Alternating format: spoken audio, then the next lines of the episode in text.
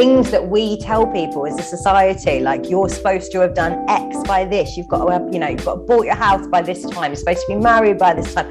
Like, why? Why, why, why? It doesn't work for a lot of people. Sometimes we think we're going to arrive at this point and be like, wow, I'm 100% well. I love my body. I love myself. I love my job. Like, I am well. But actually, it's not like that end goal that we're moving towards. It's like in the day to day. It's so courageous to ask for help because that's normally the scariest thing. And it's really hard to admit when something isn't right. Hello, and welcome to the Things I Wish I'd Known podcast, where we inspire positive change through conversation with your host, me, Rachel Welford. And today, I am so ecstatic to be here with somebody that I can call my close friend. If you've ever been to one of the late night lock ins that we do with More Yoga, you will have met Liz. And if you're in the Happy Habits Club, you will have met her too, because she did the most amazing back to yoga session for us.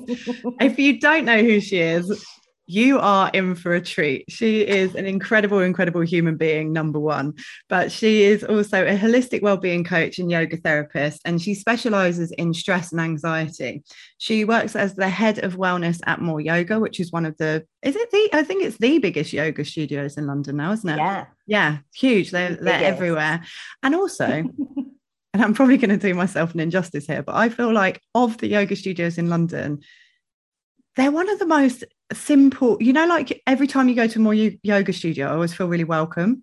Yes. I'm never like yeah, worried exactly. about whether I can like bend myself into a pretzel enough. I feel like I can just kind of go in, do my yeah. yoga, go home without feeling like, oh God, I'm not, I can't do a headstand. Yes. But also, that's what people, we want. but other people in the class can do a headstand, and that's also okay. Good for you guys. I'm just gonna. I'm just here for shavasana. So whatever. totally. but you're going to get to know her over the course of this conversation, which I imagine is primarily going to be me and Liz laughing. We laugh a lot when we're together. So. but she started her career. I mean, this is super interesting, right? You started your career in luxury fashion. I did. I did. You probably wouldn't believe it now because I pretty much wear head to toe Oxfam or charity shop clothes. That is fashion, babe. that is fashion, vintage. Derelict. Eco. That's me. she can. She's an Ambi Turner. Ambi Turner. um, but you were working for like Vivienne Westwood, Net-a-Porter, right? Yeah, I was. So I started my career in the glamorous world of luxury fashion and um, did like an entire 360, I suppose, on life. Um, and now, thanks to your very, very kind introduction, I do quite a few different things, but all around stress and anxiety and kind of managing it. And that was because you became, you were diagnosed, right, with malignant hypertension. Yeah, it was. Generalized anxiety. I mean, can you just share with people what that must have been like? Because when you think about hypertension, you don't think about, you know, anyone that hasn't seen Liz as well, if you're just listening on the podcast, very beautiful, very, you know, healthy looking young woman, right? And so when you think about hypertension, you tend to think about with all due respect, people that are a bit older, maybe they're yeah. like quite overweight, maybe they struggle with other health problems, maybe they don't exercise very much, but you know, you're super active and you know, totally. doing yoga all the time. And so it's quite a must have been quite a shock. it was quite a shock. Yeah. And it was, I mean, it's um it's quite a fun story. lots of highs and lows but um, it really taught me i guess to listen to your body and your mm. intuition and it was a real lesson in like pushing away your authentic self and trying to fit into what you think you should be and i think that's where a lot of anxiety and stress actually stems from um, kind of not actually living your authentic self i guess and trying to be who is it? it's jim carrey who says isn't it that depression is where we uh, need deep rest from the avatars that we're playing yeah. and the masks that we're wearing. And I think for me, I was working in fashion. I loved fashion. I loved design. I loved all creative things. You know, I was into that when I was, you know, 18 at art college, went to uni, did it, absolutely loved that area of life. And then when I got into my 20s, I started kind of, you know, changing what I liked a little bit. I was a little bit curious about spirituality and all those kind of things. Um, but still working in this high pressure luxury fashion job. And then um, my granddad passed away really quite suddenly from a stroke. And my best mate's mum also passed away within very close proximity to mm. each other. Mm. And she said to me, I'm going to go to India and go backpacking. And I was, you know, early 20s and i just thought i'm coming let's go let's go together. Like we both got the same amount of money and we both had like this little pot and we thought let's go away together. And if anyone who's been to india and been backpacking knows you know the experience that can happen there. And it was pretty eye-opening to see the world in a way that i'd never seen it. Mm-hmm. um, and we spent three months going around India and Nepal and doing some work in charities and things, and absolutely just kind of opening my eyes to this different side of the world that was not luxury fashion. Yeah. um, and uh, she left after three months. She had to go home to her business and her partner and things. And I stayed on and was offered this amazing opportunity in Bali to work for an anti child trafficking charity called the Safe Childhoods Foundation. Um, and it was very, you know, like when they say you're in flow with your life, like yeah. things were just flowing so naturally. Like this opportunity came, the lady who set it up was from London. Um, and uh, I ended up going over there for nine months and spending nine months volunteering for this charity over there. And over the course of those nine months, I got into, you know, yoga, wellness, meditation, all of these kind of crazy spiritual experiences that the London me had no idea would ever, you know, be real or take yeah. place. And I think after that experience and kind of seeing people, you know, living these real lives living in the slums in Denpasar and you know going through really traumatic experiences every day. I came back to London went back into luxury fashion and just thought what the hell am I doing here? Mm. like and I just couldn't I couldn't settle back into London life. And I I think that's when anxiety I know I've always had anxiety since being a kid but I think that's when it started really raising its head and becoming kind of unbearable because I wasn't in flow with what I was doing. I didn't believe in what I was doing anymore. I didn't didn't feel like I was doing anything to help anybody and had this real, like, you know, contrast of like the person who was over in Bali making a difference a little bit and like living living their best life and all that kind of thing like rolling around on my moped doing yoga every day and then coming back to London and feeling very like at odds with myself and the world mm-hmm.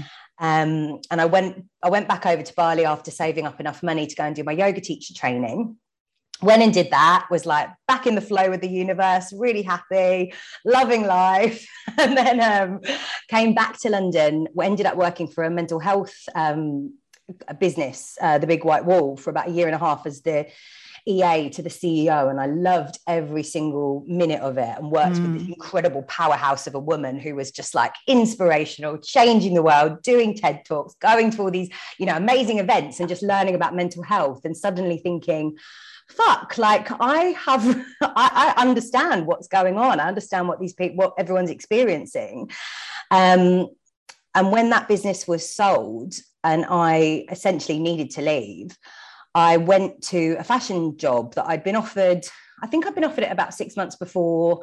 I'd ended up turning it down. It didn't feel right. And then it came up again. And I started it in this kind of small, very high end luxury studio. And within a month, um, I went back home to my parents for Father's Day, and my phone was like going all day long, you know, like work, work, work, ring, ring, ring, mm. like back into that kind of madness. And uh, my mum just I'm imagining Devil Wears Prada, Prada vibes. Very Devil Wears Prada vibes. Very Devil Wears Prada. And uh, my mum is very um, you know, very clued up to things. She's a very spiritual person. And she looked at me and just said, Something's wrong. Like, I know something's wrong. You need to go and see the doctor tomorrow morning. I was like, Oh, I need to go back to work. I, you know, I've just started this job. I haven't really, got time for my I health. I haven't got time for my health. Nothing's wrong. Mm. And I mm. sat down with this doctor and he just looked at me. He was like, How old are you? I was, like, I was about 28 at the time.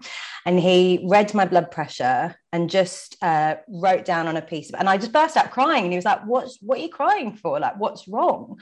I was like, oh, I just started this new job and it's really high pressure, and uh, but I'm fine. and uh, he wrote down the number and uh, basically just handed me a piece of paper and was like, "I'm signing you off work for a month. Um, I suggest you quit this job. You've got malignant hypertension. Uh, you could have a stroke before you're 30 if you don't." Wow. get this under wraps. And he was like, and I think you need to, we need to get you signed up for some therapy because I think you have um like severe anxiety as well from everything you've told me about in this session. And I was just like, bomb, you know, like what? That's insane. Man, uh, uh, like go uh, if you can. I'm just thinking, like going back to that moment of hearing, you could have a stroke by the time you're 30. Yeah. Wow. and I was like, I mean, that is a wake up moment, yeah. if isn't it? You know, yeah. I mean, a lot of us on this path, right? Regardless of how you what you want to call this path, everyone has different words for it, you know, spiritual path, whatever.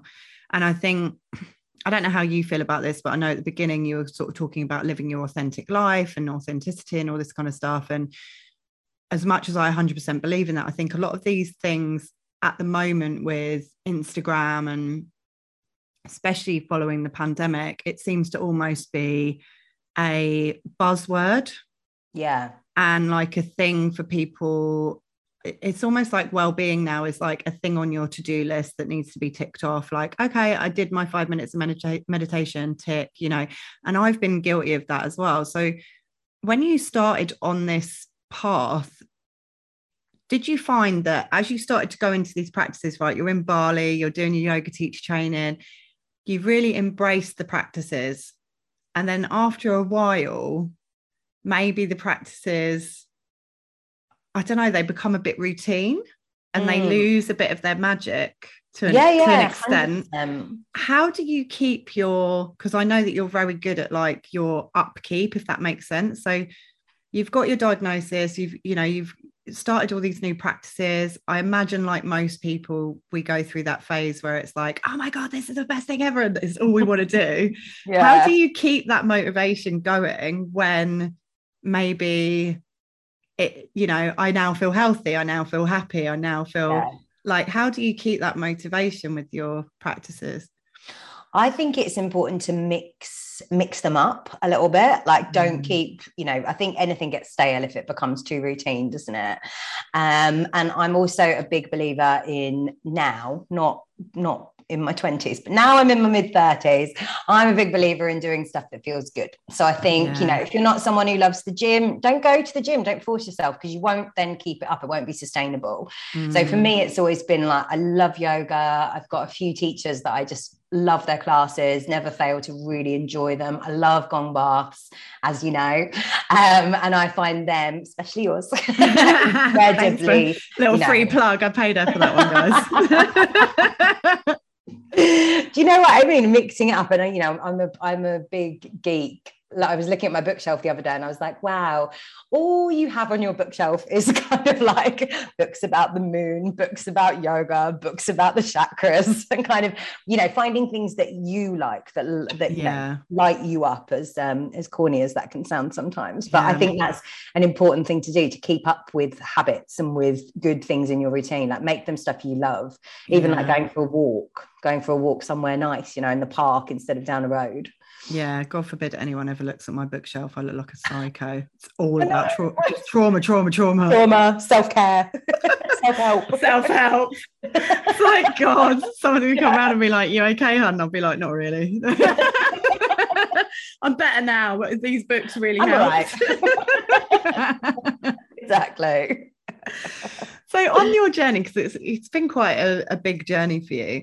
I mean, you've done some incredible things, right? You're an a, a, real passionate advocate for mental health um, awareness, and you've been featured on loads of different things like Time Out, Women's Health, The Times, Telegraph. I'm trying to think. Um, Time and Leisure, like yeah, loads yeah. of loads and loads of different platforms that you've been featured on. If you had to culminate all that learning and all those experiences, what do you think would be your biggest learning so far on the journey? So my biggest learning, I think, with um, with ang- with anxiety and with managing stress, um, I think something I've definitely learned is that it's just as brave to ask for help. Mm. Um, and you know, not to get too deep into it, but I think when I was at my very very lowest after I'd had that diagnosis, I was le- I left my job. I had no idea what I was going to do with my life. I basically was told you can't work in the industry that the only industry you've got any experience in because mm. you can't handle stress. And that was the kind of identity I took on. Like, I can't take stress. So how am I going to survive in London? like, how am I ever going to do anything with my life? But instead of asking for help, I kind of masked it. Like I didn't want to admit it to anyone. I didn't even tell some of my best friends. I was just like, oh yeah, I've got a little blood pressure condition. Um, mm. I've been mm. I've been signed off work. I'm just taking a break. I'm just taking a hiatus. like it's fine. Didn't want to talk to anybody about it. And I wish now I had asked for help from my friends. I wish I'd asked for more help from my family because I think I got myself into a right pickle, like getting to a really low point where I was, you know, suicidal and really not treating myself well in the slightest. Mm. And it was only the people who like banged my door down and forced themselves in, a few kind of a few friends who were really there for me and um, kind of forced me to get help, kind of helped me, you know, have, I guess, the courage to ask for help. So I think through my journey and when I speak and work with people now, I always say to them, you know, it's so courageous to ask for help because mm. that's normally the scariest thing and it's really hard to admit when something isn't right because even now like mental health there's still a massive stigma attached. It's changing a lot but there's still a massive stigma attached to mental health. And i think there's still a massive you know like oh you can't handle stress. You can't handle it. Absolutely. And i think especially in certain workplaces like yeah. you know i often go in and do trainings in in corporate companies and some of the feedback that I get from the staff and it's it's really tricky because it's like this trickle down effect. Like you know the the the CEOs and the, the the people that finance the company wouldn't be paying someone like me to come into their company if they didn't care about their staff, right? Yeah, and I know there are things now where it's there are some that do it for a tick box and whatever, but I think yeah. genuinely there's a lot of corporate companies that really care about their staff, or at least the ones that I get to go and work in, which is great. Yeah. However, the feedback on the ground level tends to be, I don't want to look incompetent. Yeah. I don't want yeah, to look yeah. like I can't do my job. I don't want to, so they don't ask for help because they don't want to look like they can't do what they're being paid to do.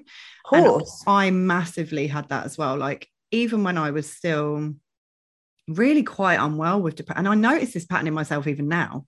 Like, yeah. now when I have dips with depression or my mental health's not great, it's like realistically on the scale of on my scale of mental health it's so minor it's almost like not laughable, but like when I think of the depths that my mental yeah. health used to go to, when I have a dip now, it's like, I mean, it's still unpleasant, but it's not like I'm not trying to kill myself or anything like that. So it's yeah. it's, hand, it's handleable. But even now, manageable. even now, I sort of struggle to say oh, I'm having a dip because I yeah. now it's the other way around. Now I think, oh, come on, Rach, this ain't a dip yeah. call this a dip. You used to, you know, wait, you remember. You know what I mean? It's like, oh well, you know, it's not like you're trying to throw yourself off a building or like you're not trying to jump in front of a train, so you're probably all right. And I'm like, yeah. but if it's a dip for you, it's a dip for you. And I think it's that fear often of admitting to yourself that something isn't right. Yeah. When you say it out loud to another person, it makes it real. All the time, it's like in your head, yeah. you can sort of avoid it. You can sort of play it down like, oh, I just need a good night's sleep or I just need a holiday. I just need to yeah. like get out. Next week will be different. Yeah, exactly. You know, and it's not different. And that can go on for years until eventually it's yeah. like, I always think it's often this really insidious little drops until eventually you're like, ugh. And so, yeah, I yeah. massively agree. Like asking for help before you really think you need it. Yes. It's probably like a good rule of thumb. I'm like, it, you know, I'll sometimes ask myself in my head, like, if this was one of your friends and they felt like this, would you want them to contact you and ask for help?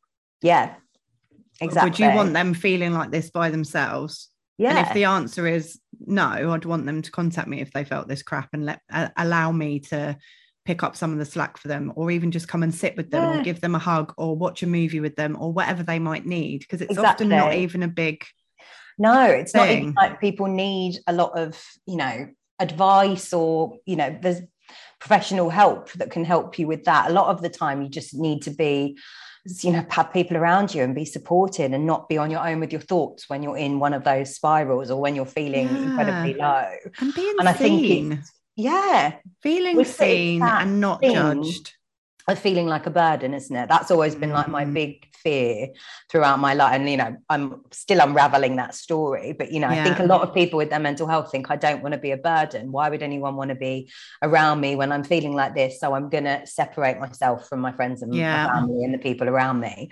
And that can become really dangerous because actually, you know, if, if we've learned anything from the past couple of years, we know that isolation can be, you know, can cause mental health problems. It can Absolutely. be so damaging to be to be in isolation and to and to be so distant and apart from people. So i think that's yeah that's something um, i've definitely taken on from the past you know. Yeah i love that.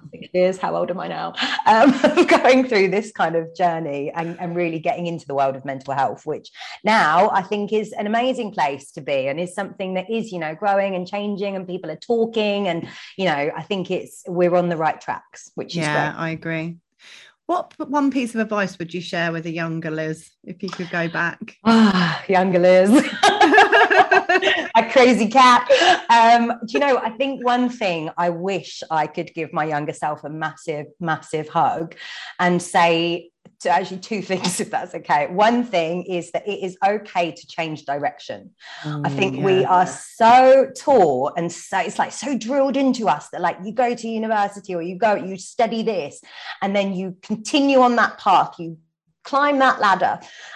And I felt like such a failure when I was signed off work. Like when I started that job back in fashion, I was like, right, I'm back on, I'm back on track now. Like I can teach a bit of yoga on the side. I can do that. You know, I can have that little tiny snippet of myself on the mm. side and then I'll have my job and I'll climb the ladder and I'll be back at this stage of life where I'm supposed to be by the time I'm 30 and like no that's a load of bullshit. Like what is this mm. what is this ridiculous made up milestones that we've put in place for ourselves? And how damaging is that to people when they don't reach them? Like i so i think reminding younger people as well or anyone whatever age you are that it's okay to change track. And actually it's healthy to change track. Like why should we be the same people that we were when we were 18 18. 18 year old Liz was complete nutcase. Like, I wouldn't want to go back and be 18 mm. again. and you change and you grow, and it's okay to change directions. Like, I think it's actually a really healthy thing in life to, you know, to U-turn. Yeah. so I would tell myself that and also just to be kinder to yourself because I think some of us are so harsh to ourselves and we treat ourselves so unkindly.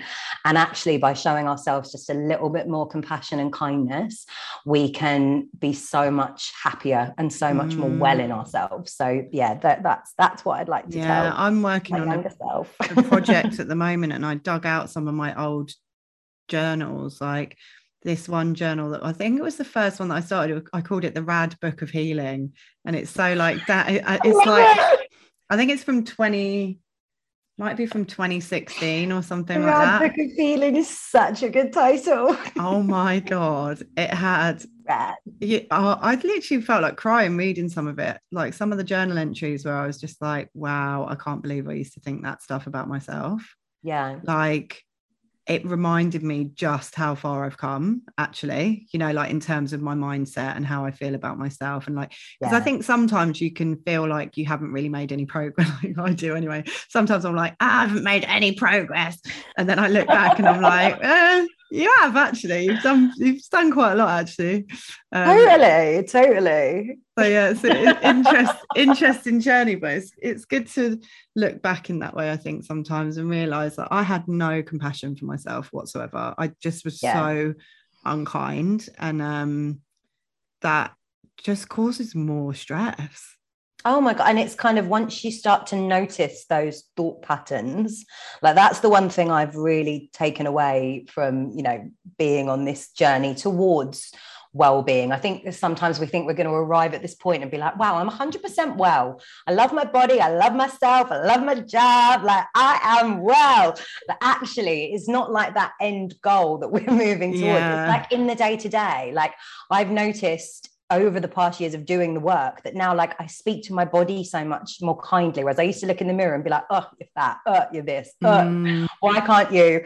Oh, you're this, like so nasty. And mm. I've really started through, you know, more compassion focused therapy and just compassion work talk like changing that inner voice to be kinder and really pulling myself up on it when I notice myself talking harshly to myself. Yeah. And I think that internal work um, is is what a lot of us need to do to actually just because we can reprogram it right? Like that's what we absolutely. know. Absolutely but i think it's ongoing and i think if you don't watch it it creeps back in. Like i have an alarm that's going off with some new affirmations that i'm trying to work on because i've noticed a couple of negative things creeping in that i'm telling myself.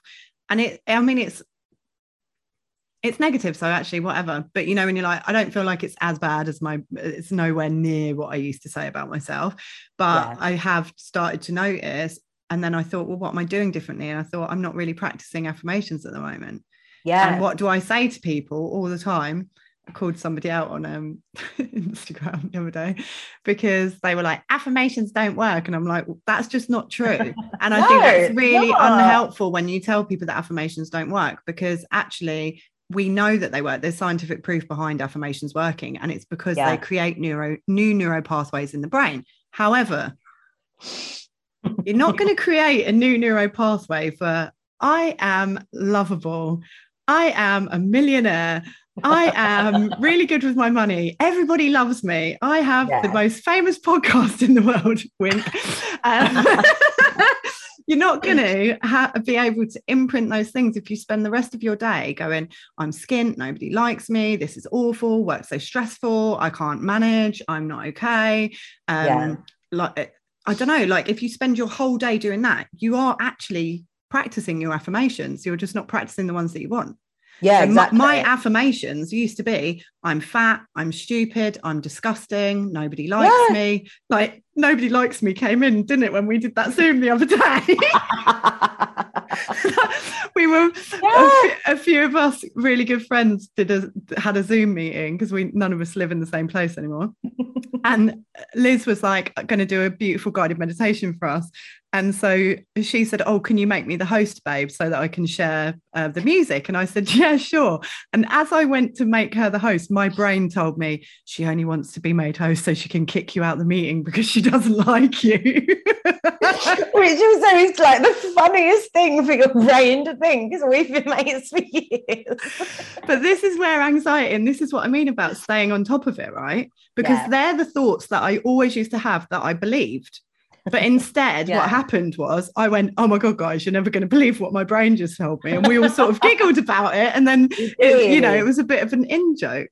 But the, yeah. the thing is, I used to have those thoughts all the time and I yeah. believed them and I didn't tell anyone. so then it would ruminate in my head and I would have sat through that meditation. Well, in fact, I wouldn't have been meditating years ago, but I, you know, whatever we were doing, I would have sat there and, I, and that thought would have continued to propel into I'm just waiting for you to kick me out of the meeting. Nobody even wants me here. Like, no, none of them like you. You know, you've got no value. Yeah. But there, in that, that's an affirmation. Yeah. You know, yeah, exactly. but you don't you that's don't realize the energy to, isn't it? Like it's yeah. you know what they say about energy, um, emotions are energy emotion. Yeah. But when we have when we allow those kind of emotions to take over and those inner critical thoughts to kind of become like the narrative of our lives well then of course that's what we're going to experience like that's yeah. what we're kind of manifesting for ourselves and you know i think it can sometimes sound a little bit woo woo but actually it's it's very um, practical really. Like the more you think negative thoughts the more you're going to feel shit about yourself. The more you can train your brain and you can remind yourself to think positive things or not you know not to, to be positive all of the time but to focus on those affirmations and what you want to be bringing into your life then of course that's going to start you know yeah and I, I think this is partly why i love EFT because yeah. in EFT we always say even though. Yeah so you're exactly. not trying to pretend oh, everything's yeah. fine when it's not. You know, it could be yeah. even though I'm going through a divorce, I'm yeah. learning to love myself anyway. Even though I hate my job, I'm learning to love myself anyway. Even though I'm depressed right now, you know, that's where I started with tapping. Even though I'm depressed and I hate myself and I think all these horrible thoughts about myself, I'm learning to accept that part of myself and I'm learning how to love myself and be compassionate towards myself. And it's like, yeah.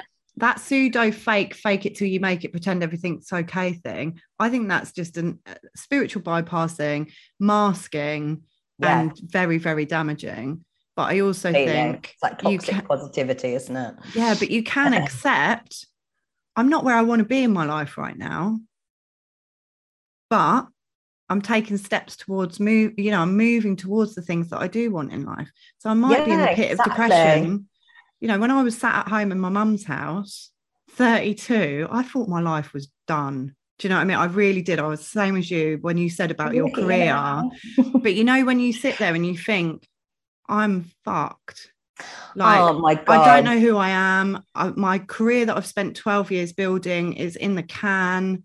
Yeah. Like, I can't work in that industry anymore. I can't work in sales anymore. No way, because yeah. that is so stressful and I can't deal with stress. So, who yeah. am I and what the hell am I going to do? And I'm just sat in my childhood bedroom. I'm 32. like, what? I thought I was supposed to be married and have a house and be like yeah. rich and have kids and whatever well, by now. And I'm just that. depressed in my mum's house. Well, we're so, we were in exactly the same. I wish we'd known each other then. But isn't it? It's that danger of these kind of these things that we tell people as a society, like you're supposed to have done X by this. You've got to have, you know, you've got to bought your house by this time. You're supposed to be married by this time. Like, why? Yeah. Why? Why? Why? It doesn't work who, for a lot of people. But also, I think a lot of that stuff is really outdated because when you think people used to die when they were 50 or 60 so of yeah. course you're going to get married in your 20s because that's nearly halfway through your life. Yeah. And of course you're going to like need to have a career and whatever because actually if you look at how culture was, a lot of women didn't have careers. So the man yeah. would have to be in a stable position to be able to look after the family and all that kind of stuff. But in reality the way the world works now you can work from home. You can ha- you know i'm not saying women can have it all because i think that's also a bit of a lie that's been peddled to us and now we're exhausted trying yeah. to have trying to have it all. But um you know that's a whole nother podcast. But but i think it's that thing of just realizing your journey is your journey and wherever you are in that yeah. you know and one of the things i say at the end of the gong baths which um is a one of the Reiki prayers is, you know, everything's happening in the right time, space, and sequence. You're exactly where you need to be in your life right now.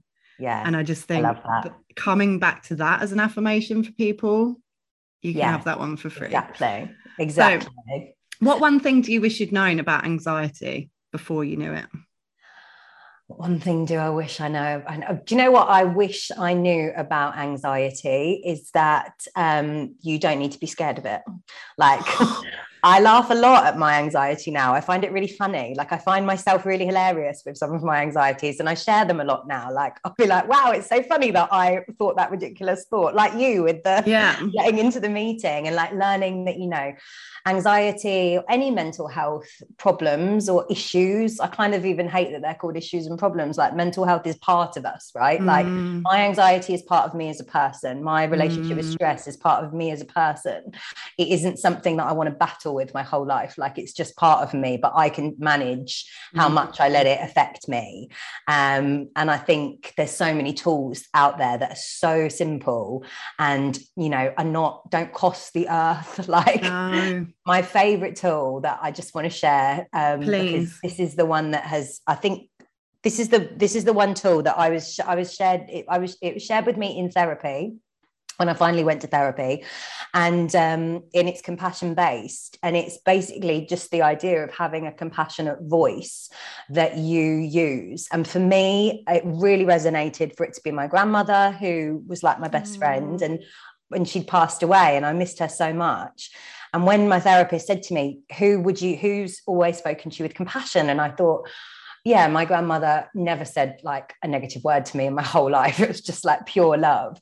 And still to this day, whenever I clock myself being really harsh, or whether I, when I'm like having an anxiety attack and um, and I'm, you know, those spiraling thoughts or those negative thoughts are coming in, my grandmother's voice comes into my mind or I think to myself, like, use the compassionate voice. And I just feel immediately calmed down. Mm-hmm. And I'll hear her saying, you know, breathe, like all the things that, you know, your best friend would say to you, or someone who really cares to you would say to you, rather than letting those anxious narratives kind of take over. Yeah. And for me, that compassionate voice is really simple. And it's something that comes with you everywhere. Like once you start using it and once you start putting those neural pathways in place, yeah, absolutely. it's a tool. It's a really simple tool. And I think that that for me is, is definitely something I wish my oh, younger self that. had. I love that tool. And I, I use something very similar, which was essentially the question, how can I be more loving towards myself in this moment? Yeah. How can I, and then on repeat, because sometimes you probably with your compassionate voice, I don't know if you have the same thing, but I've definitely had that experience where my anxiety or my d- depression or whatever will say to me, like, I don't know, you're you're a piece of shit or whatever it's going to say. Oh. and then my compassionate voice would be like you don't have to believe everything you think. Like you're amazing. Don't worry about it. And then yeah. that little voice will be like don't listen to that voice. And then i'm like am i having an argument with myself in my head? Uh, but then over time what i found was you know the more that that happened the more i would find the compassionate voice winning or if yeah. i just ask myself over and over again how can i be more loving to myself or bring me a more loving thought or yeah a more compassionate thought? Ooh, like and just repeating that because it's quite hard to think negative things about yourself if you're repeating almost like a mantra. Yeah. How can i be more loving? How can i be more compassionate to myself? How can i be more loving? How can i be more compassionate to myself? You know on like a little mm. repeat with a nice balanced breath and yeah. then suddenly it's like oh okay cool that uh, the compassionate voice will build yeah but i love that idea of personifying it and making it like your grandma or or something yeah. like that you know or just really so, it doesn't even need to be someone you know it could be someone you'd love to know or have in your life so I, and i feel like that compassionate yeah. figure is a really nice tool when you like, i now have a disney movie idea I now have a Disney character in my head who's like really cute with those big Disney eyes. Who's like, Rach, you're amazing. Love it. What am I going to call her? Compassionate Claire. Love it. oh, so is there anything else that uh, you want to share before we kind of sign off? Just thank you for sharing this time and space with me, my love. It was such a pleasure. You know, I always love to talk about mental so health. Nice. Um, and so I nice guess if, if anyone's listening who is struggling with their mental health, which is most of us, I think, at the moment. So yeah. just know you're not alone. Yeah. And please try and talk to someone, whether it is your GP, whether it is a friend, a family member, somebody at work someone on the street that you don't know, whoever you feel comfortable confiding in. That is one thing I just wish I had done more of. And I think that is such a brave first step to just ask for help and share how you're feeling. Absolutely. Thank you so much for being here. If people want to find out more about your work, where's the best place for them to find you? I am Liz Joy Wellbeing on Instagram. Um, I've deleted Facebook for my for my mental health, so I'm not on Facebook, but I'm on Instagram, and my website is Elizabeth Joy Wellbeing, uh, where you can find out more. Love it. So go check out Liz. And to the listeners, thank you so much for being here. As always, so much love. Until next time. Bye. Bye.